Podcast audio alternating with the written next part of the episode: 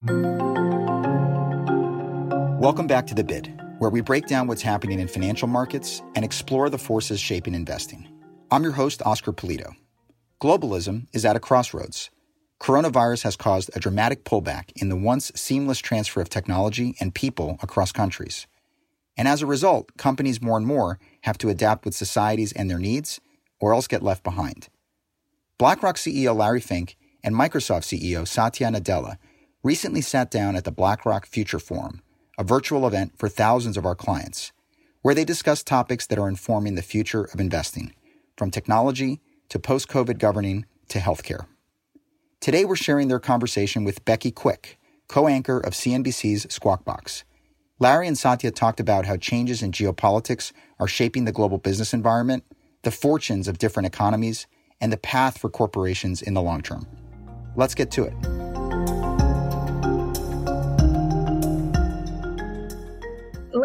Thinking about globalism, and just a few years ago, it seemed like things were going so global. You had borders coming down, you had people and technology and companies moving across countries seamlessly. But that seems to have been part of the big reason that the coronavirus has replicated so quickly, too.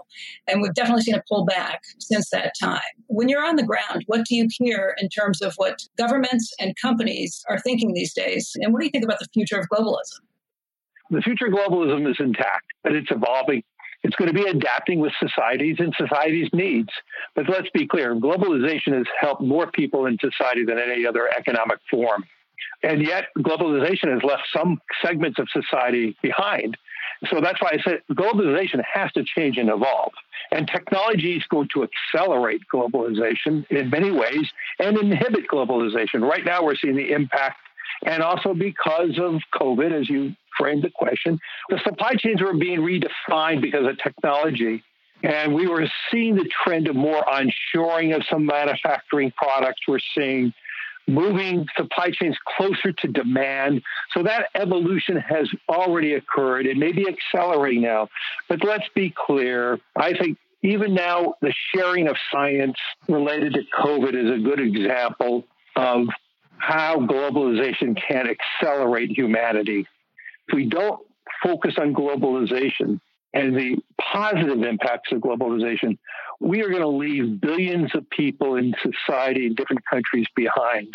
And so, if we are still humanists, and I think we all are, we all need to be working together to build a more holistic world.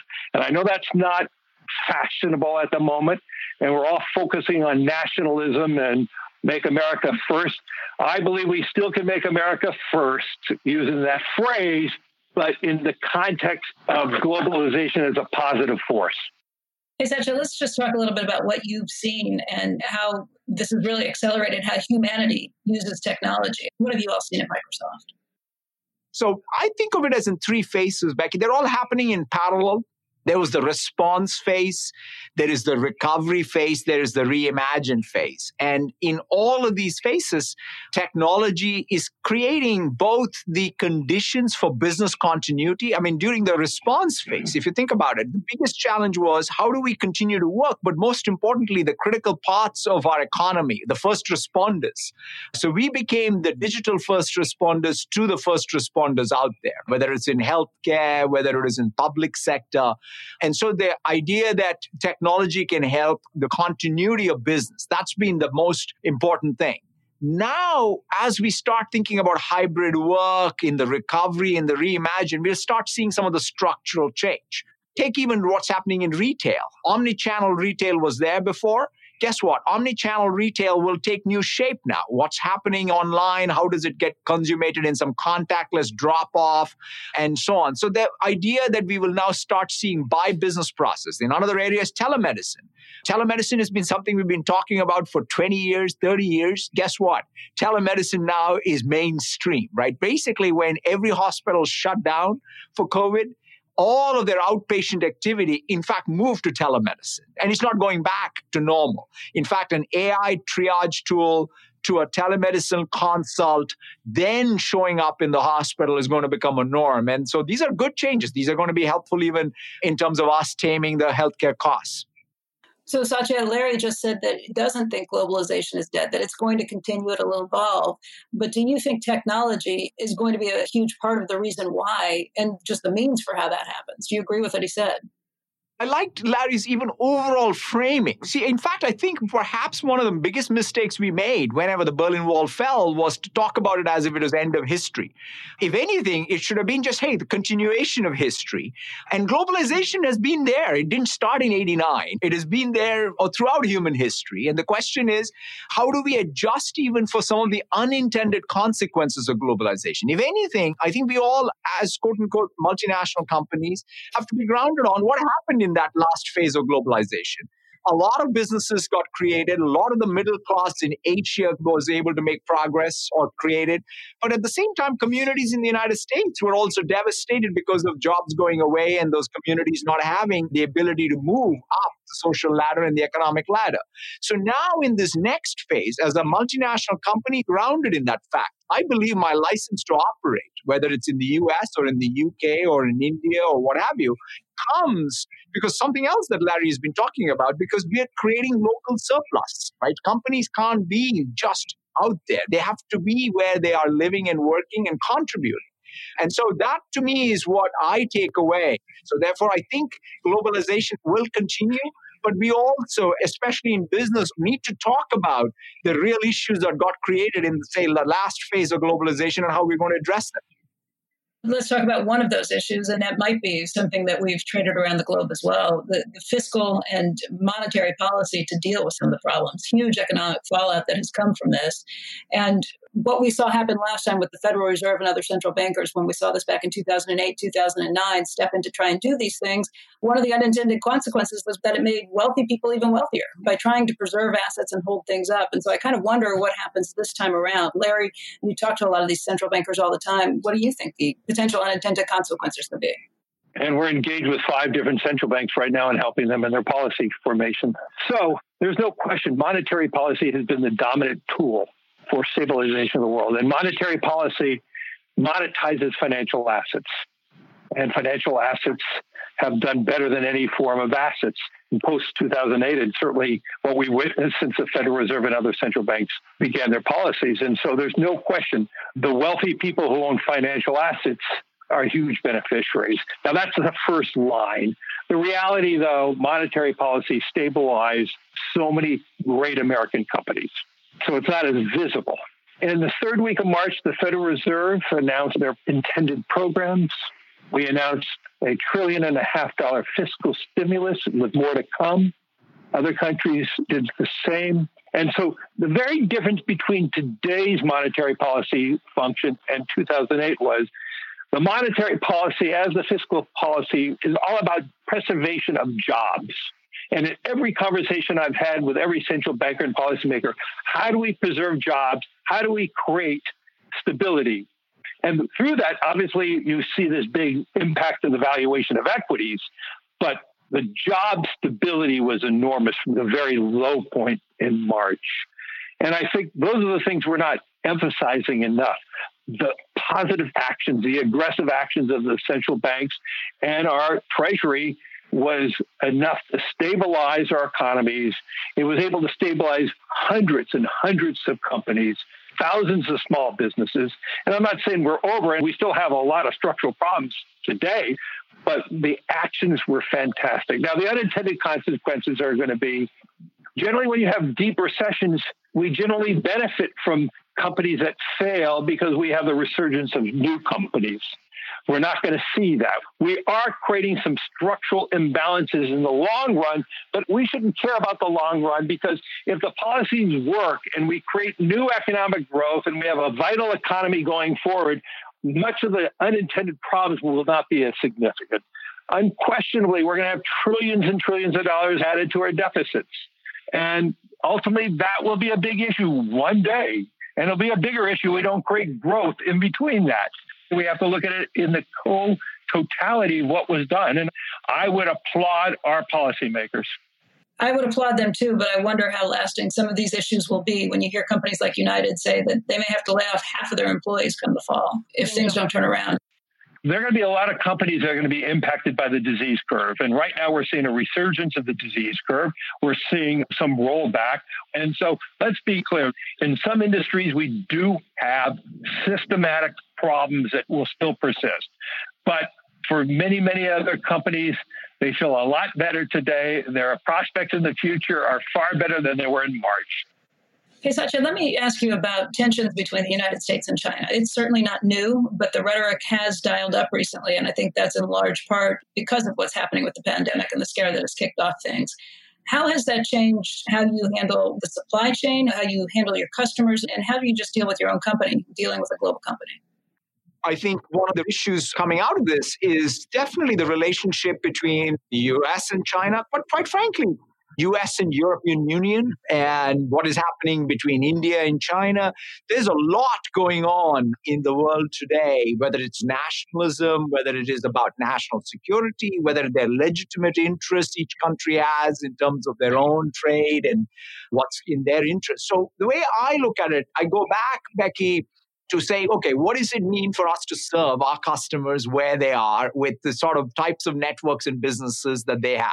For example, let's take a European multinational customer who's on our cloud. What they care about is Microsoft doing the job to help them operate both in China with the Chinese framework and the laws, as well as in European Union and in the United States. So we need to be where our customers expect us to be.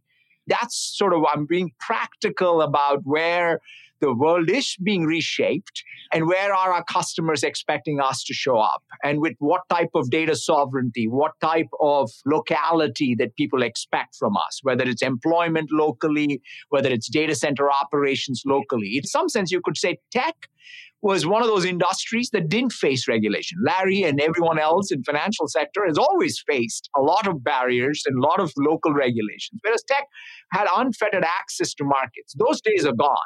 And the idea that tech will now need to make sure that they have local operations, local jurisdictional relevance, I think is going to be the case for us.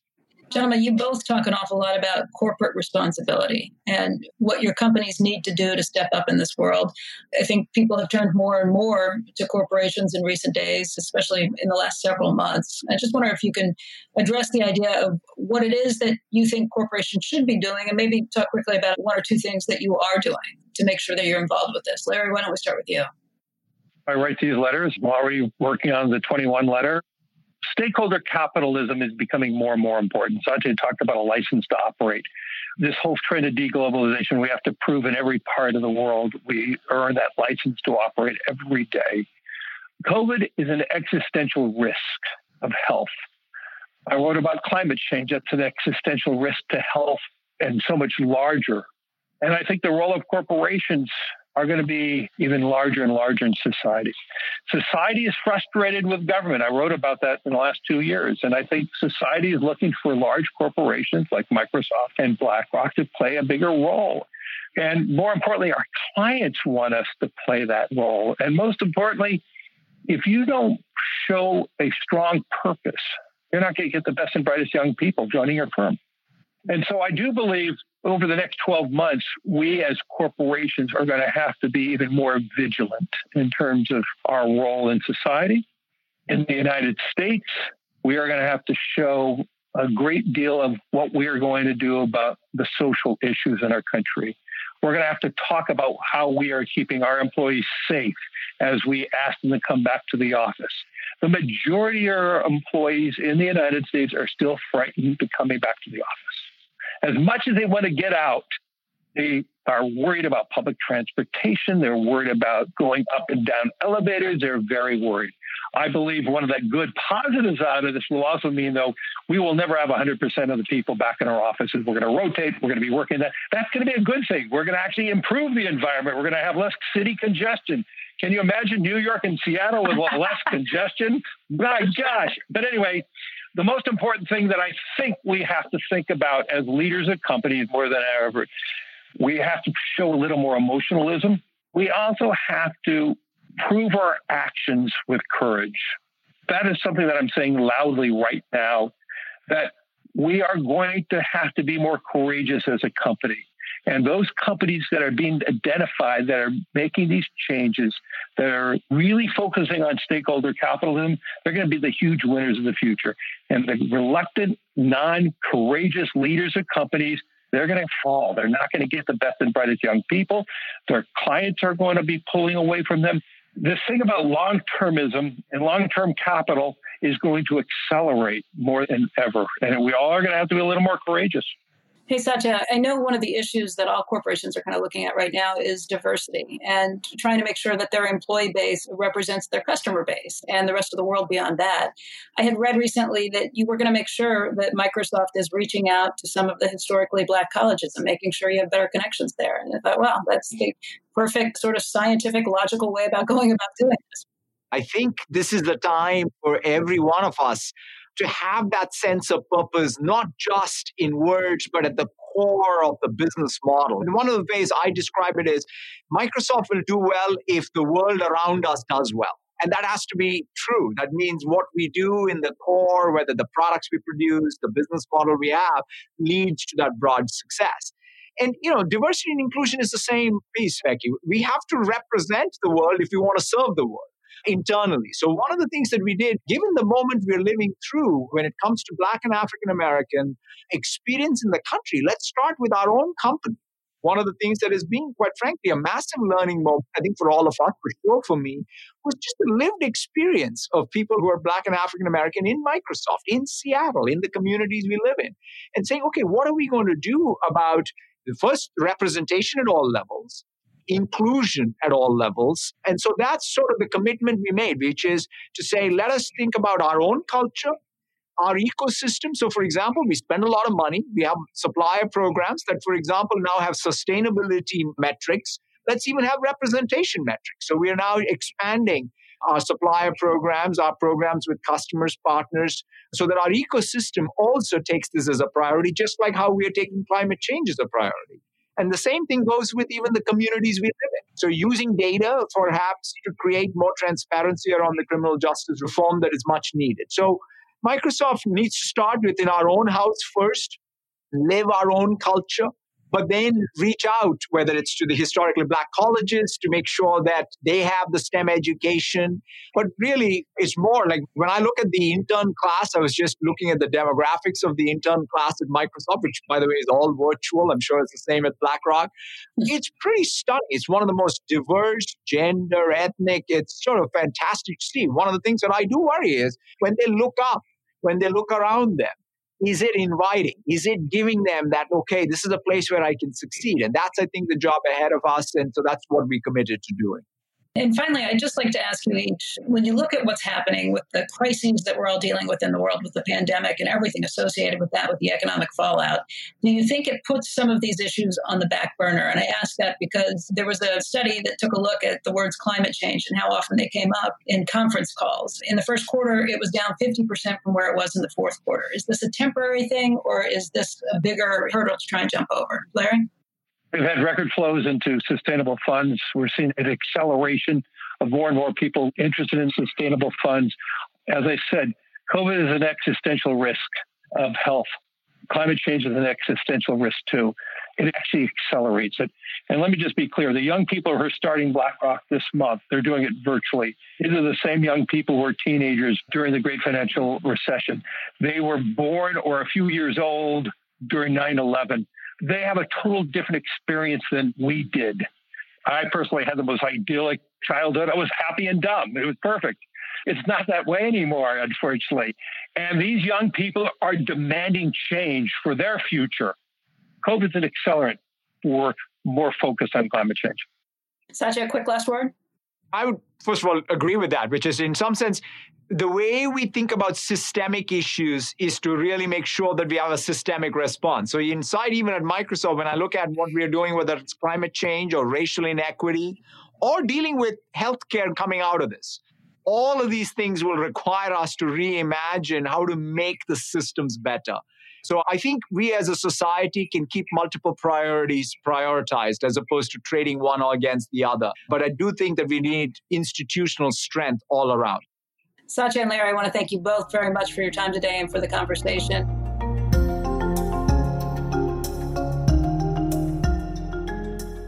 This material is for informational purposes and is prepared by BlackRock, is not intended to be relied upon as a forecast, research, or investment advice, and is not a recommendation, offer, or solicitation to buy or sell any securities or to adopt any investment strategy.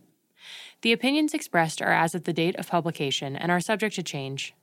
The information and opinions contained in this material are derived from proprietary and non proprietary sources deemed by BlackRock to be reliable and are not guaranteed as to accuracy or completeness.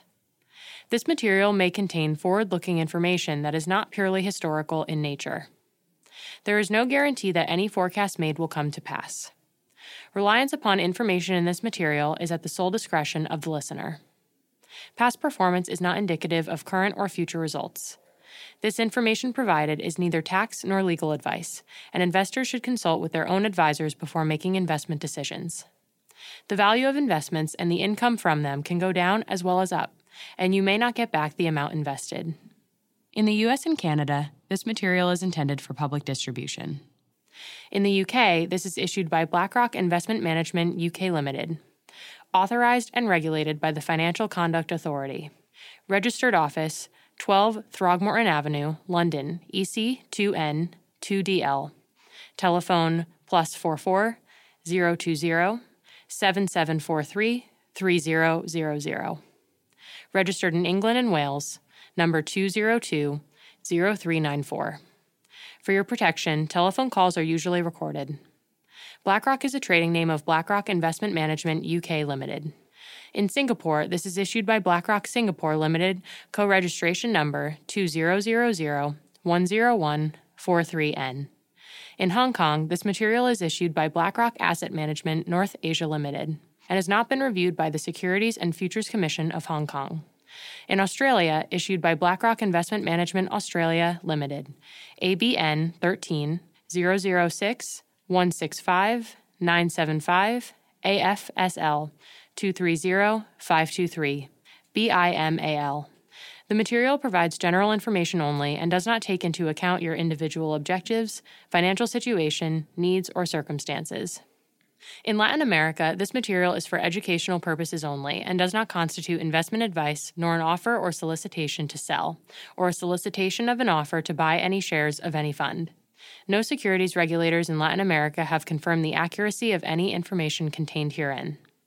The provision of investment management and investment advisory services is a regulated activity in Mexico, thus is subject to strict rules. For more information on the investment advisory services offered by BlackRock Mexico, please refer to the Investment Services Guide available at www.blackrock.com/mx. Copyright 2019 BlackRock Inc. All rights reserved. BlackRock is a registered trademark of BlackRock Inc. All other trademarks are those of their respective owners.